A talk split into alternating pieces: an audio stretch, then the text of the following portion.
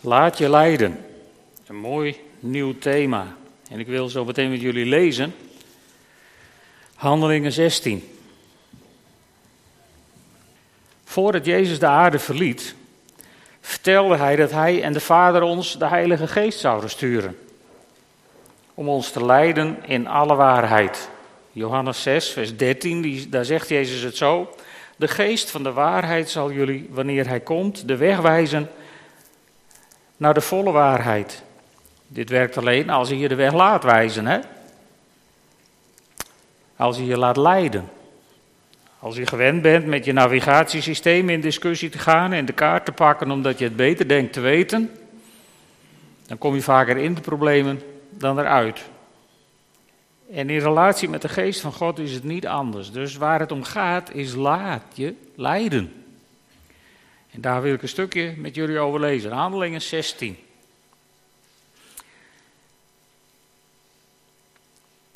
Paulus is op reis met zijn gezelschap.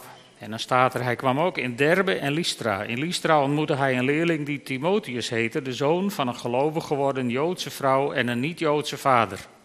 Timotheus stond goed aangeschreven bij de gelovigen in Lystra en Iconium en Paulus wilde hem met zich meenemen op reis.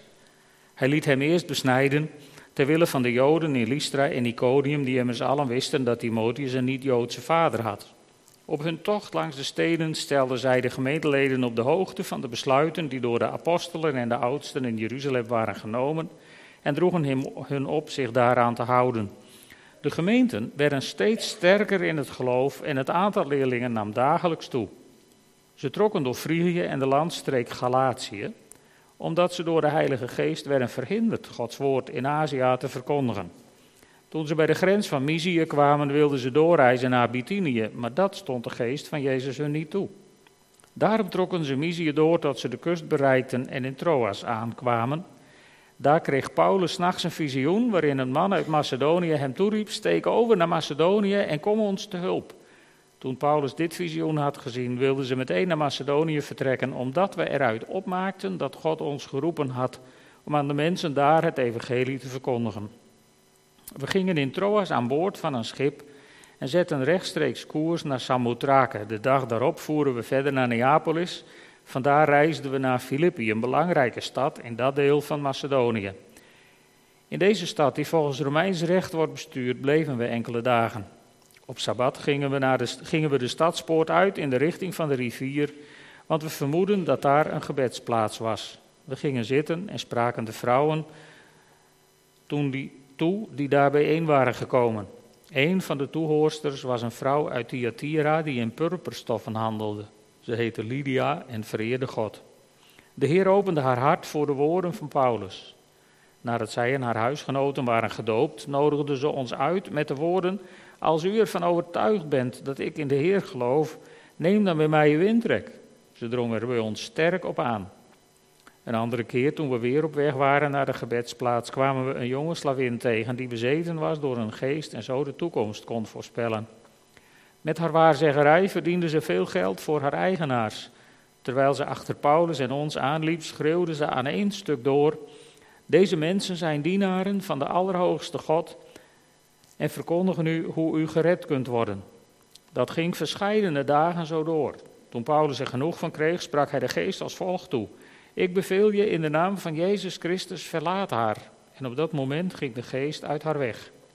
Toen haar eigenaars merkten dat ze hun bron van inkomsten kwijt waren, grepen ze Paulus en Silas vast en sleurden hen naar het marktplein, waar ze hen voorleidden aan de stadsbestuurders. Ze zeiden: Deze mensen brengen onze stad in rep en roer. Het zijn Joden die een levenswijze verkondigen waarmee wij als Romeinen niet mogen instemmen en die we niet in praktijk mogen brengen. Ook de verzamelde menigte keerde zich tegen Paulus en Silas, waar de waarna de stadsbestuurders hun de kleren van het lijf lieten scheuren en bevel gaven hen met stokslagen te straffen.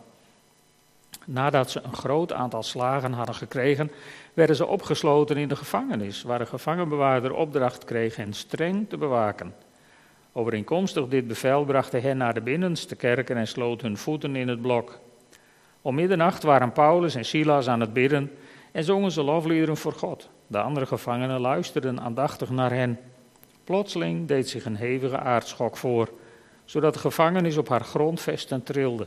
Alle deuren sprongen open en bij iedereen schoten de boeien los. De gevangenbewaarder schrok wakker en toen hij zag dat de deuren van de gevangenis open stonden, trok hij zijn zwaard om zelfmoord te plegen, want hij dacht dat de gevangenen ontsnapt waren. Maar Paulus riep hem luidkeels toe, doe u zelf niets aan, we zijn immers nog allemaal nog hier. De bewaarder vroeg hem een fakkel, rende naar binnen en viel bevend voor Paulus en Silas op de grond. Hij bracht hen naar buiten en vroeg, zegt u mij heren, wat moet ik doen om gered te worden? Ze antwoordden, geloof in de Heer Jezus en u zult gered worden, u en uw huisgenoten. En ze verkondigden het woord van de Heer aan hem en iedereen die bij hem woonde. Hoewel het midden in de nacht was, nam hij hen mee, maakte hun wonden schoon. Meteen daarna werden hij en zijn huisgenoten gedoopt. Hij bracht hen naar zijn woning boven de gevangenis en zette hun daar een maaltijd voor. Hij en al zijn huisgenoten waren buitengewoon verheugd dat hij nu in God geloofde. Bij het aanbreken van de dag zonden de stadsbestuurders enkele gerechtsdienaars naar de gevangenis met de opdracht om Paulus en Silas vrij te laten. De gevangenbewaarder stelde Paulus daarvan op de hoogte. Het stadsbestuur heeft mensen gestuurd om u vrij te laten. U mag dus nu vertrekken. Ga in vrede. Maar Paulus zei tegen de gerechtsdienaars: Ze hebben ons zonder vorm van proces in het openbaar stokslagen laten geven, hoewel we Romeins staatsburgers zijn. Daarna hebben ze ons in de gevangenis opgesloten en nu willen ze ons heimelijk laten gaan. Geen sprake van. Laat ze zelf maar komen om ons vrij te laten. De gerechtsdienaars brachten deze woorden over aan de stadsbestuurders, wie de schrik om het hart sloeg toen ze hoorden dat Paulus en Silas Romeinse burgers waren. Dus gingen ze zelf naar de gevangenis, spraken op vriendelijke toon tegen hen en lieten hen vrij met het verzoek uit de stad te vertrekken.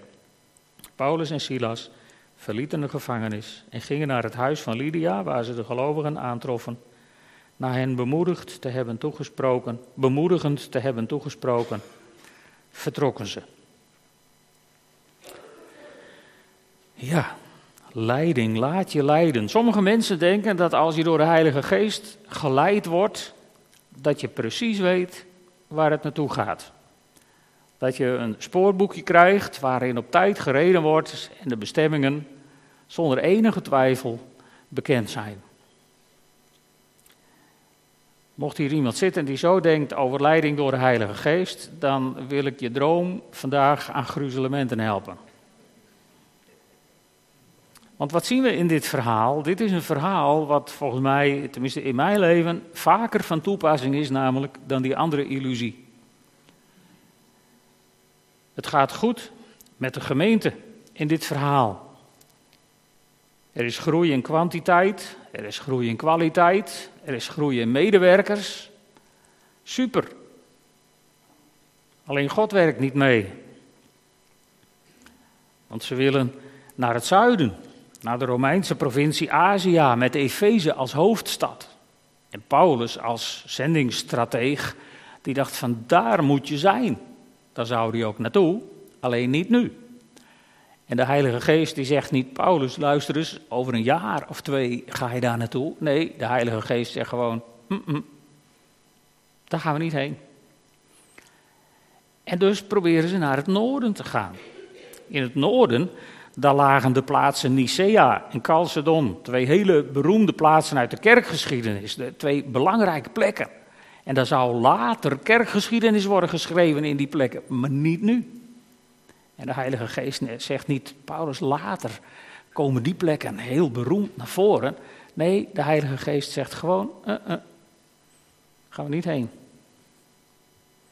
Ik weet niet of jullie weten hoe frustrerend het is als de Heilige Geest alleen maar zegt, uh, Toch doet God dat heel vaak zo. God doet deuren dicht. Er zijn mensen die zeggen, ja, als God een deur sluit, doet hij een raam open. Alleen je moet wel weten welk raam. Dat is ook nog een hele zoekpartij soms. En dus, wat doen ze? Ja, menig christen zou waarschijnlijk daar op dat kruispunt waar ze dit beleefden, zijn gaan zitten en zeggen van, nou, nou God, nou moet u het maar zeggen, want anders ga ik geen meter verder. Dat zijn ook vandaag de dag de christenen die geen meter verder komen. Want die gaan zitten wachten op God. En eigenlijk heeft God ons natuurlijk een opdracht gegeven: ga heen en verkondig. En dat kan overal. En als dat niet links mag en niet rechts, nou, dan ga je gewoon rechtdoor. Wat is het probleem? zou je zeggen. Zo denkt Paulus volgens mij ook. Dus ze gaan gewoon door. En ze eindigen in Troas. En dan nog komt er geen briefje uit de hemel met een bestemming waar ze naartoe moeten. Nee, Paulus krijgt een visioen.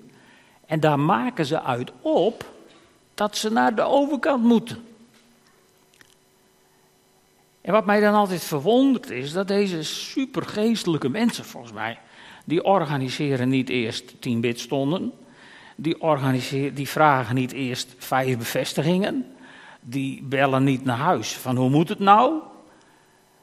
Nee, ze maken eruit op dat God misschien wel wil dat ze naar de overkant gaan en voordat je het weet zitten ze in de boot en varen ze de zee over. Ogenblikkelijk gaan ze verder, dus er is voortdurend beweging bij deze mensen. En het lijkt erop dat ze het goed begrepen hebben. Ze vinden aan de overkant mensen en die komen tot geloof en die laten zich ogenblikkelijk dopen. En, en, en het gaat helemaal goed. Er is weer groei, er ontstaat iets moois. En de gemeente, die bloeit weer. Alleen in zulke situaties komt Satan ook vaak in actie, zo ook hier. Eerst heel openlijk, en als Paulus daar wat aan doet, ja, dan wordt de weerstand die wordt ook open. En de motieven, de motieven die zijn vandaag, net nu aan de, de, de dag voor, voor dodenherdenking, zijn die motieven misschien wel heel scherp.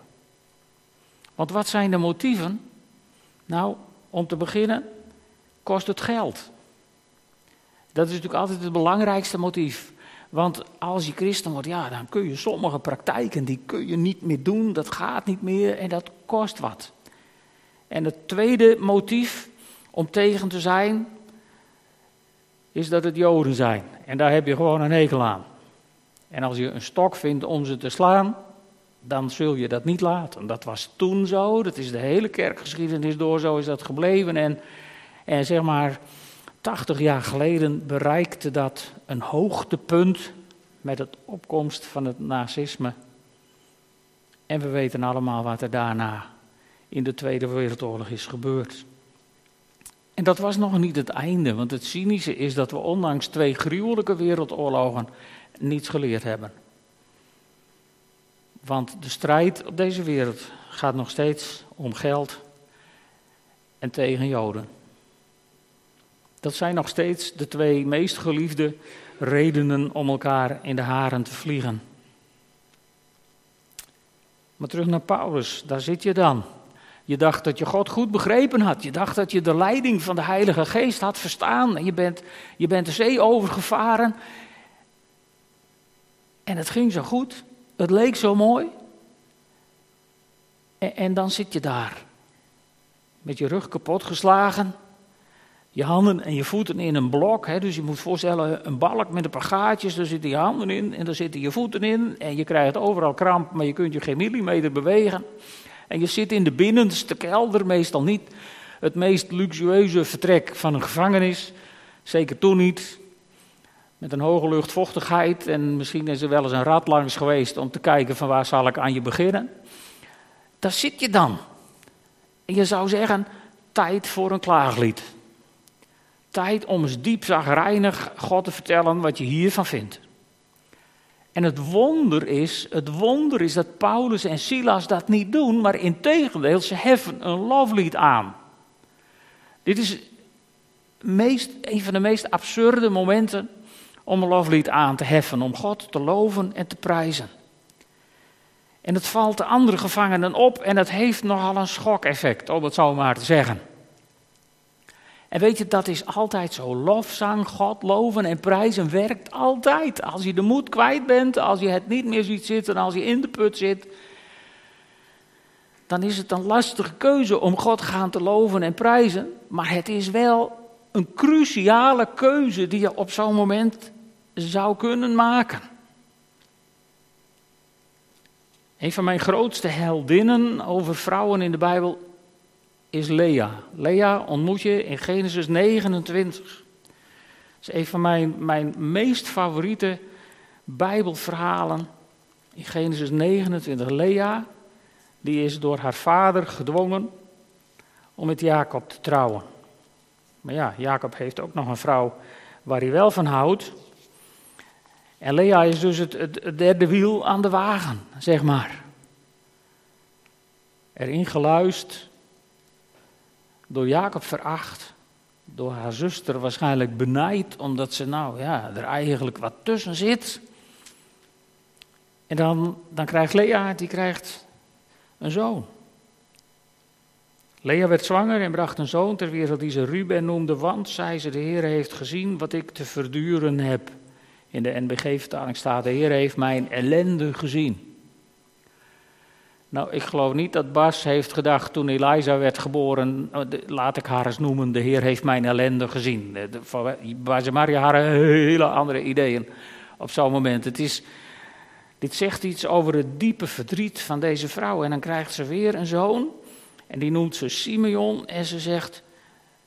Nee, ze noemt hem. Uh, even kijken. Ja, ze noemt hem Simeon. En waarom zegt ze dat? De Heer heeft gehoord hoe weinig mijn man van me houdt. En dan krijgt ze nog een zoon. En de derde keer noemt ze hem Levi. Want ze zegt. Nu zal mijn man zich eindelijk aan mij hechten. Je proeft de wanhoop, je proeft het absolute gebrek aan perspectief, je proeft het volledig ontbreken van welke hoop dan ook. En dan krijgt ze weer een zoon. En in de Bijbel staat niet dat Jacob plotseling van haar hield, of, of dat alles was veranderd, of dat haar hele situatie ten gunste was gekeerd. De situatie is niet veranderd, maar Lea is veranderd. En de derde zoon, die noemt ze Juda. Want, zegt ze, nu zal ik de Heere loven. Ik vind dit zo'n verbijsterend, ontroerend mooi verhaal. En weet je, als je dan in de Bijbel kijkt, waar Juda telkens terechtkomt, waar die namen terechtkomen, dan, dan, dan kun je wel een week over preken. En uit Juda komt David voort, de schrijver van de meeste lofliederen in de Bijbel. En uit Juda en David komt later ook Jezus voort, onze verlosser en zaligmaker. Dus het besluit om God te loven en te prijzen heeft ontzettend verstrekkende gevolgen. Als mensen daardoor namelijk zien wat God in jouw leven doet, gaan ze God ook loven en prijzen. Dit is net een besmettelijke ziekte namelijk. Zo snel kan dat om zich heen grijpen. Maar het begint met een keuze, met overgave, Paulus en Silas besluiten om niet te gaan zitten jammeren, maar om God te verheerlijken. En meteen komt er dan ook genade in beeld in dit verhaal. Want laten we eerlijk zijn, een dode gevangenbewaarder zou natuurlijk een uitkomst zijn. Dan zou je allemaal zomaar kunnen vertrekken. Dus ja, ik weet niet wat Paulus en Silas daarvan hebben gezien maar vast iets, want ze riepen tot hem, doe dit niet. Ze hadden ook kunnen denken, kijk, kijk, dit gaat helemaal goed. Dan hebben we daar geen last meer van. Maar Paulus die roept, doe uzelf niets aan. We zijn hier allemaal nog. En we lopen niet weg. Belachelijk. Natuurlijk moet je maken dat je wegkomt. Als je op zo'n goddelijke, bovennatuurlijke manier wordt bevrijd, dan moet je rennen voor je leven. Nee hoor. Paulus niet. Ze blijven. En opnieuw gaat het goed. De gevangenbewaarder en, en, en, en alle mensen bij hem in huis, die, ja, die, die volgen automatisch het patroon van Handelingen 2, vers 37. Daar begint het al. Hè. Na de preek van Petrus, dan roepen de mensen, wat moeten wij doen om behouden te worden? En het is opvallend, deze gevangenbewaarder die roept precies hetzelfde. Wat moet ik doen? Als je de moed kwijt bent, als je, als je omstandigheden er niet naar zijn en je bent in staat om de Heer te loven en te prijzen en lofliederen te zingen, dan zullen er mensen je toeroepen, wat moet ik doen om, om, om ook zo in het leven te kunnen staan? Wat moet ik doen om gered te worden? En het opvallende is dat ze een ander antwoord krijgen dan de Joden in Handelingen 2, vers 38. Als na de preek van Petrus de, de, de bewoners van Jeruzalem roepen: wat moeten wij doen? Dan zegt Petrus: keer je af van je huidige leven en laat je dopen onder aanroeping van Jezus Christus om vergeving te krijgen voor uw zonden en dan zal de Heilige Geest u geschonken worden. Maar tegen deze man zeggen ze: geloof in de Heer Jezus en u zult gered worden. U en uw huisgenoten. Dat is al eens eerder tegen een heiden geroepen. In Handelingen 8, vers 37, waar Filippus op reis is met de kamerling. Hè, daar roept de kamerling, die heeft ook het evangelie gehoord en die zegt, wat is er tegen dat ik gedoopt word? En dan, dan zegt Filippus, als je met je hele hart gelooft, is het geoorloofd. En dan zegt hij, ik geloof dat Jezus de Zoon van God is en op die beleidenis wordt hij gedoopt, ter plekke. En, en, en hoe komt het nou dat we daarbij komen dat geloven genoeg is? In Romeinen 1, vers 17, daar schrijft Paulus, in het evangelie openbaart zich dat God enkel en alleen wie gelooft als rechtvaardige aanneemt, zoals ook geschreven staat. De rechtvaardige zal leven door geloof. En in Galaten 3, vers 11, daar schrijft diezelfde Paulus dat niemand door de wet voor God rechtvaardig wordt, is volkomen duidelijk, want er staat geschreven: de rechtvaardige zal leven door geloof. Maar waar stond dat dan geschreven? Wij denken dat dat nieuw-testamentisch is, dat de rechtvaardige zal leven door zijn geloof, maar het is niet waar. Het is oud-testamentisch. In Habakkuk 2, vers 4, daar schrijft de profeet Habakkuk al, wie niet oprecht is kwijt weg, maar de rechtvaardige zal leven door zijn trouw of door zijn geloof. Daar komt het al vandaan. En ook Jezus zegt regelmatig tegen mensen die bij hem zijn gekomen, wat zegt hij dan? Je hebt goed je best gedaan, je hebt hard gewerkt, je hebt het verdiend. Nee, Jezus zegt heel vaak tegen mensen, uw geloof heeft u behouden. Dus geloof is heel belangrijk. En er werd gedoopt op geloof, dus met één. Hè? Dus vrucht van bekering kon er nog niet zijn. is overigens wel opvallend dat er in die tijd overal waar mensen in Jezus geloofden, zeiden ik geloof in Jezus, dan, dan was het je laten dopen was geen item. Hè? Misschien moeten, uh, moeten we daar ook eens over nadenken. Sommigen tenminste. Want het is tegenwoordig heel gewoon om, om je te laten dopen, om dat maar voor je uit te schuiven en voor je uit te schuiven en voor je uit te schuiven. Ik sprak eens met iemand en die zei, ja, ja het komt er gewoon niet van. En ik, ja, nee, nee, het komt er niet van. Je moet, op een gegeven moment moet je een keuze maken om te zeggen, ik geloof in Jezus en ik wil daar de consequenties aan verbinden door me te laten dopen. En dat kan ook hier hoor, hieronder. We maken de bol ogenblikkelijk voor je open. Opvallend. En dan is er nog één ding blij als ze zijn door alles wat er gebeurd is, gebeurt er nog iets merkwaardigs. Dan komen de mensen van de, van de stad, gestuurd door de burgemeester, en die zeggen: Nou, nou uh, sorry voor wat er gebeurd is, maar jullie kunnen wel gaan.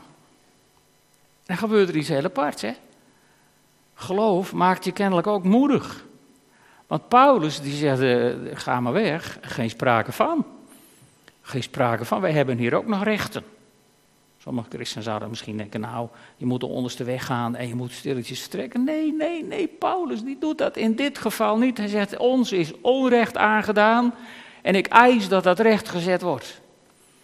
En ja, dan willen de bestuurders van de stad wel komen. Want een Romeins staatsburger zomaar zonder van proces, vorm van proces slaan met gezels of stokken, dat is ten strengste verboden. Dus ze hadden een groot probleem. En het mooie is dat Paulus ook deze kans gebruikt om toch even zichtbaar te zijn, ook voor de bobo's. Jaren geleden heeft een, eh, een minister, die was minister Leers, was toen minister, en die heeft dus een keer geroepen dat christenen veel meer low profile moesten bestaan. Die vond dat het prima was dat mensen christen waren, maar daar moest je het buiten het huis niet over hebben. Daar moest je niet druk op, daar moest je niet moeilijk over doen. Dat, moest je gewoon, dat was voor jezelf, dat was privé, achter de voordeur. Hoe kun je het bedenken? Een christen kan niet low profile bestaan. Je kunt niet als je in nood zit God loven en prijzen low profile. Dat gaat niet. Je kunt niet onzichtbaar gelovig zijn. Dat is onmogelijk. Want de mensen om je heen, die zien het wel hoor. Ook al denk je dat je stiekem gelooft. Maak je geen illusies, de mensen om je heen, die hebben dat echt wel in de gaten.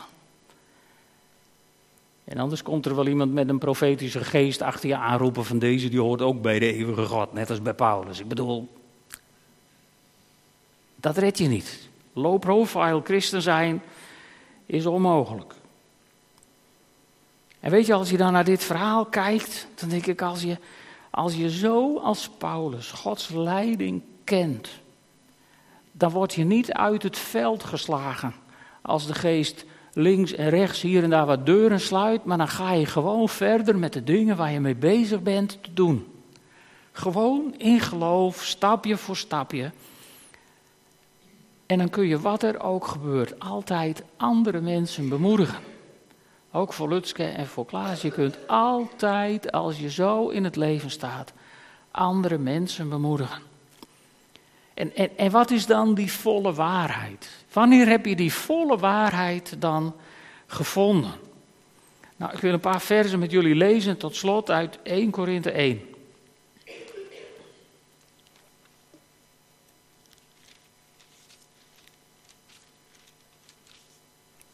1 Korinthe 1 en ik begin bij vers 18. Daar staat de boodschap over het kruis is dwaasheid voor wie verloren gaan, maar voor ons die worden gered is het de kracht van God.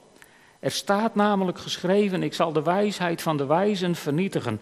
Het verstand van de verstandigen zal ik er niet doen. Waar is de wijze? Waar de schriftgeleerde? Waar de redenaar van deze wereld? Heeft God de wijsheid van de wereld niet in dwaasheid veranderd? Want zoals God in zijn wijsheid bepaalde, heeft de wereld hem niet door haar wijsheid gekend. Hij heeft besloten hen die geloven te redden door de dwaasheid van onze verkondiging. De Joden vragen om wonderen en de Grieken zoeken wijsheid, maar wij verkondigen een gekruisigde Christus. Voor Joden aanstootgevend, voor heidenen dwaas.